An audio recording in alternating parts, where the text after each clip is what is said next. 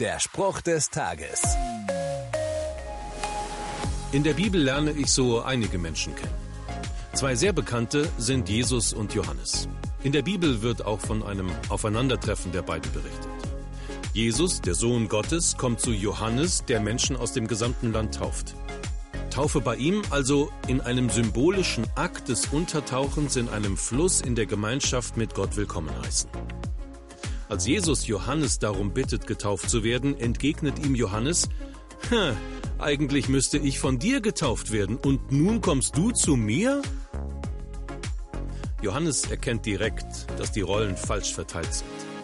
Jesus, der Sohn Gottes, möchte von einem Menschen in die Gemeinde Gottes aufgenommen werden. das hat eine gewisse Ironie und doch besteht Jesus darauf. Das alles zeigt mir den Stellenwert, den die Taufe im christlichen Glauben hat. Der Spruch des Tages steht in der Bibel. Bibellesen auf bibleserver.com.